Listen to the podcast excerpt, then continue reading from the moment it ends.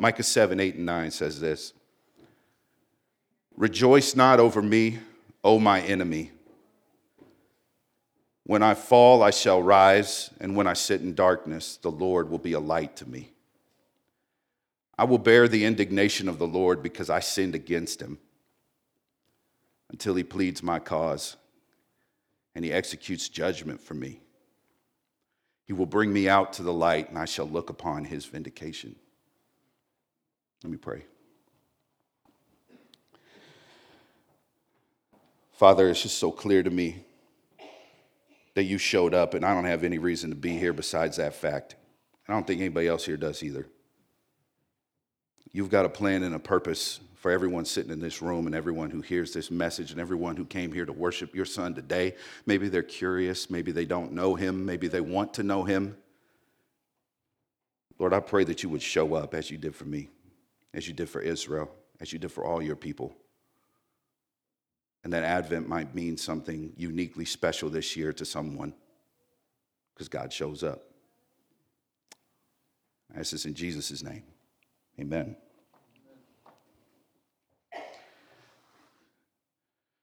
Rejoice not over me, O my enemy, when I fall.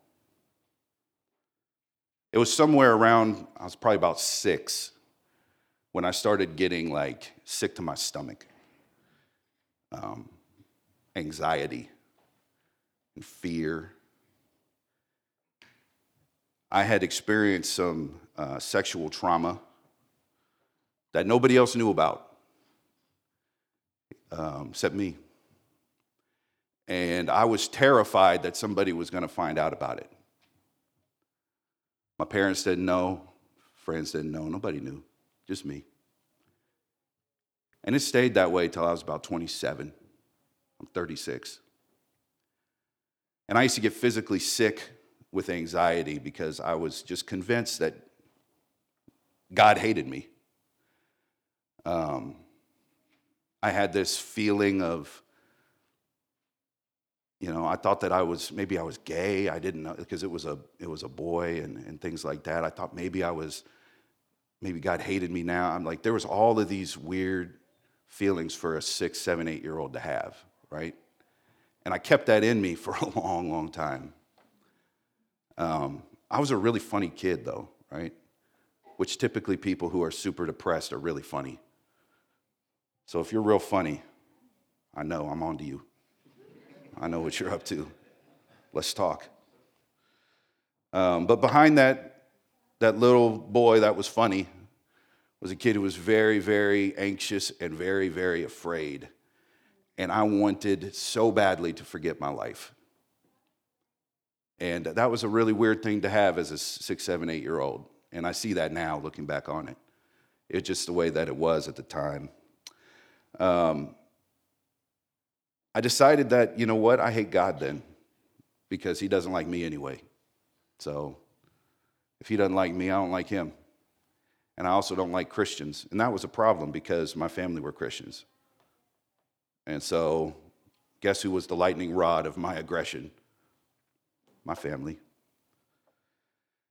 Um, the anger grew and grew and it escalated and it just got deeper. And I just started getting in trouble at school all the time from like second grade on.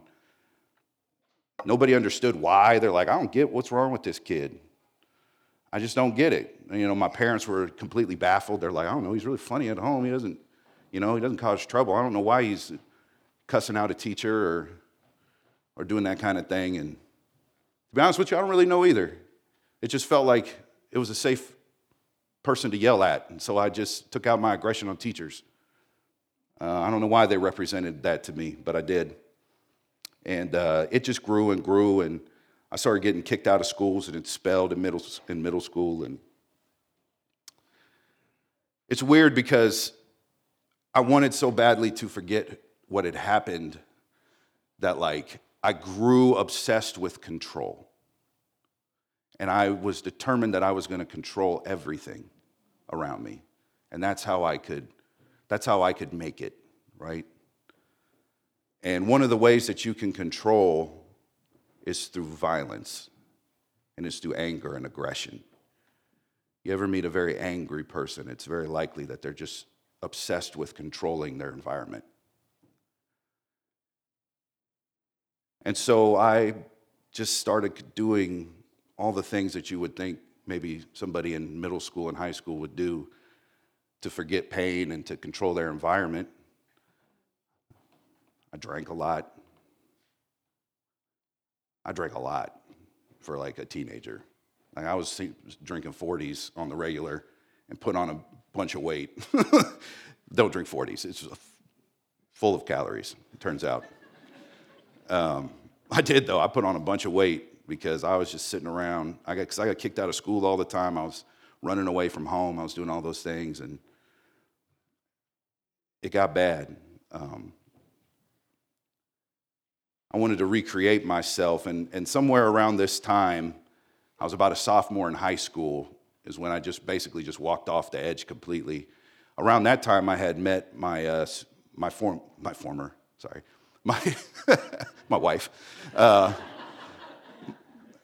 my former girlfriend is what I meant. It's kind of hard to explain because we met when we were like fifteen and sixteen, right? Now we're married, and it's just a whole thing. But I met her when we were fifteen and sixteen, and so she happened to bump into me right around the time that I was walking off a cliff, and uh, you can talk to her about why that was appealing to her, but she was like, let's go.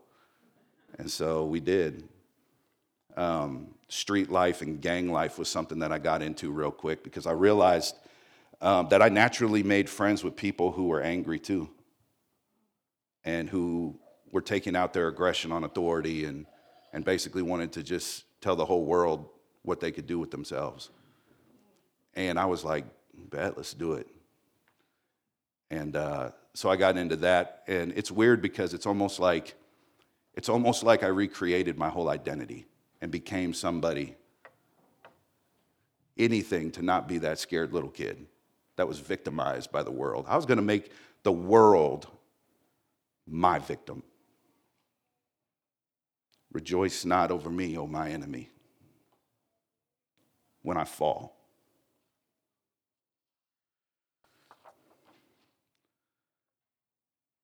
I became abusive. I became paranoid. My house got shot up when we were seventeen. Um, I drank and drank and drank.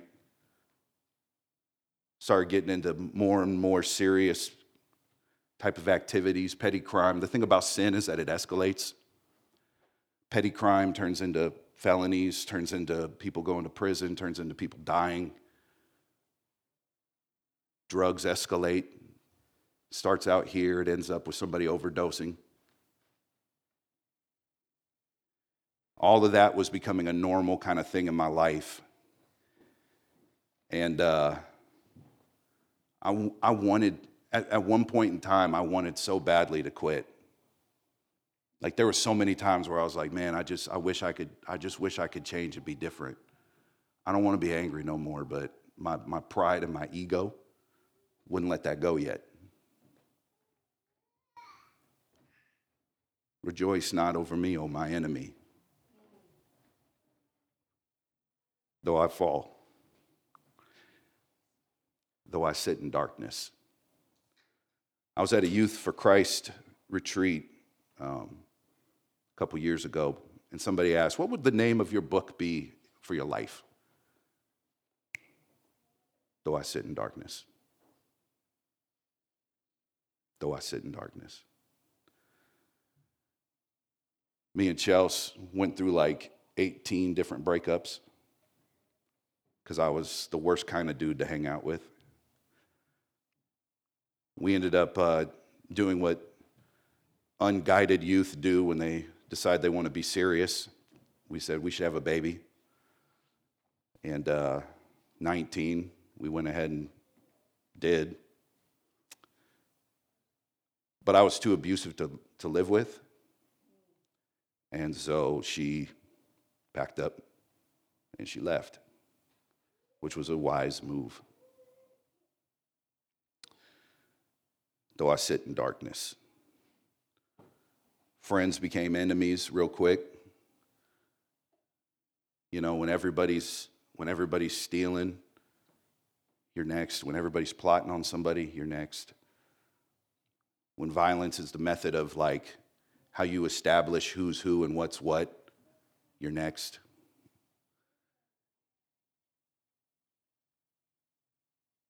In all of the ways that I had planned on controlling my life and controlling my environment and making sure that I was never the victim again, there I was, completely victimized by my own sinful heart.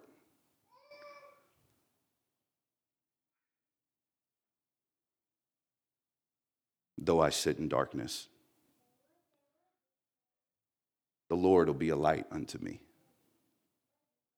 One night, I was about twenty-four. I'd went out with a couple of friends of mine. We were going to go drink. I was with my brother. And uh, I won't go into all the details, but essentially I found out that my child's mother had moved on and was happy without me. And that was like the last straw in my life of like, it's over. I can't live this way no more. I hate my life. So I got real drunk because I didn't know Jesus yet. I'm like, what am I going to do? So I just got real, real drunk. And I was sitting on my couch. And I used to get so angry. I don't know if any of you ever experienced anger like this, but I used to get so angry that I would like shake and like bang my head on the wall and do weird stuff. Uh, I was probably demonic. Pretty con- pretty sure it was demonic. And uh, so I was sitting on my sitting on my couch, and I never felt so alone. Though I sit in darkness. And I started getting angry, and I started shaking. And then this like throbbing voice came in my head, because you got an enemy. I don't know if you guys know this, but you have an enemy, and he hates you, and he will lie to you. And he said to me, this is your life. This is your life forever. You should kill yourself.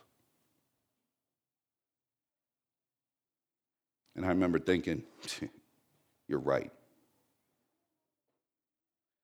So I'm sitting there on my couch, and I'm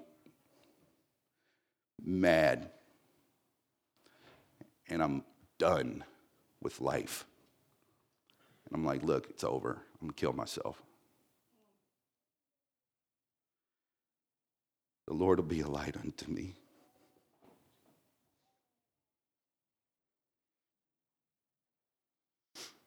It's been a long time since I told this story, but God showed up. This little voice. And he said, aren't you tired? That's all he said. I didn't know who he was. It's just, I heard it. I can't tell you why. I just did. He said, aren't you tired? And drunk, sitting on my couch by myself, I said, yes. Out loud. Like, yes. And I start bawling. Broke. The dam broke. Hallelujah. And it broke. And I cried, and I cried, and I cried. And it was the best thing that ever happened to me.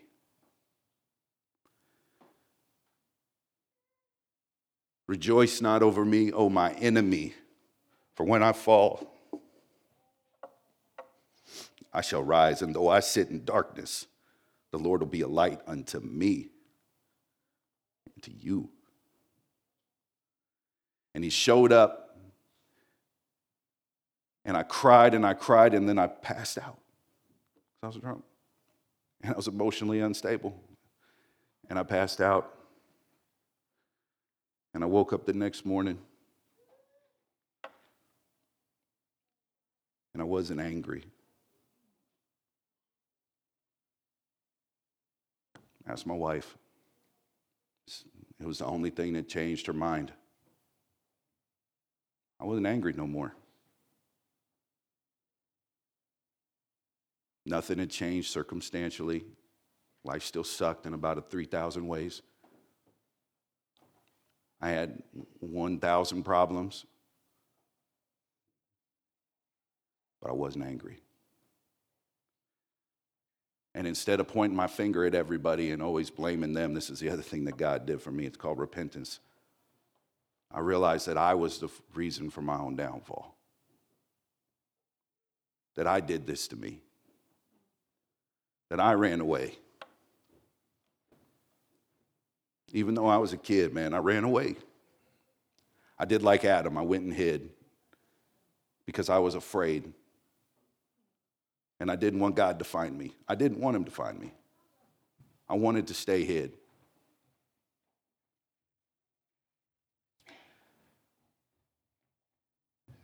But I didn't know who he was yet. And so I remember sitting there thinking, okay, who are you? Obviously something just happened. And uh, I had this weird, just like, for the first time in my life, this overwhelming feeling that I ought to read the Bible. Never felt that way before. Never. Zero. I didn't even know it was one whole story. I wasn't sure what it was, to be honest with you. I knew Jesus was in it. So I called my dad, and I and I asked if I could borrow his Bible, and he was more than happy to do that. And, uh, and I opened it up. And I started reading the Gospel of Matthew. And all of a sudden, it was like, I get Jesus.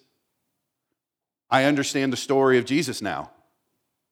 For the first time in my life, I've heard people talk about, like, I remember one time I got into it with this, with some folks, and, and some bad things happened. And I felt really guilty about it. And, and I was probably about sixteen. I went to my dad, and I was like, because for some reason, because I knew he was a believer, there's something I always kind of like wanted to probe. You know, I, I didn't get it, but I asked him, I said, I'm going to go to hell. I just know it. Look at the evidence. And he said, well, do you believe in Jesus? And I said, I have no idea what that means. What does that mean? Explain that to me. How does that even apply? I'm wondering whether or not I'm going to go to prison. And you're asking me whether or not I believe in Jesus. How does that apply? Sitting on my couch, I open up the Gospel of Matthew in it. Advent. The light shine in the darkness. You can't save you. I can't save me. No matter how much control I try to exert, no matter how much violence I try to make the world into my kingdom, no matter how much I try to shield myself, all of those things will turn back upon you. And they will destroy you. Only Jesus can save a wicked man like me. Put me in the scales. Please don't, Lord. Put me in the scales. You're good versus you're bad. How do you take back the fact that people are mentally and emotionally and, and physically scarred by your life? What am I going to pay? What restitution can I give? The fact that you're scared to go to the A T M still to this day is because of me. How do I make that right? How do I pay back the abuse? You can't. And if you're hoping to get weighed in the scales, I love you, but you're a fool.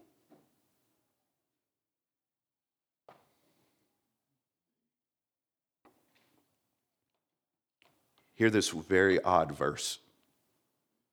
I will bear the indignation of the Lord because I sinned against him. Until he pleads my cause and executes judgment for me. Do you understand how those two verses make no sense?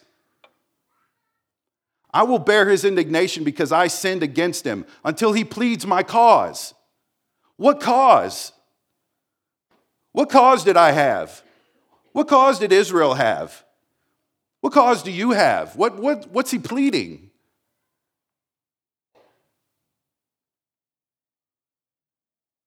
Jesus died to plead your case. I sinned against him, and he's going to plead my cause because Jesus died for me, a wicked man.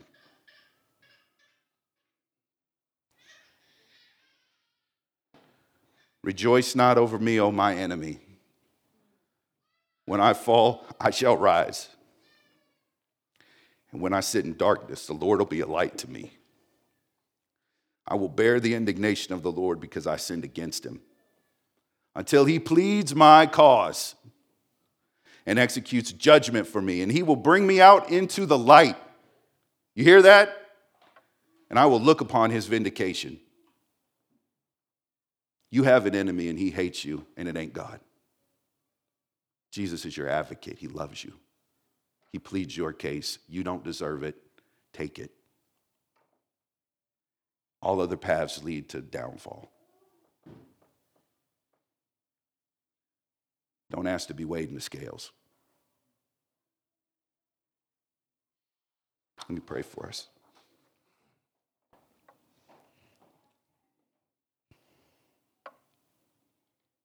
Father, you are so good.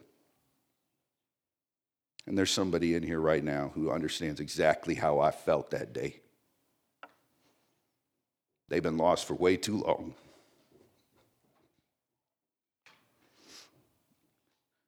Show up.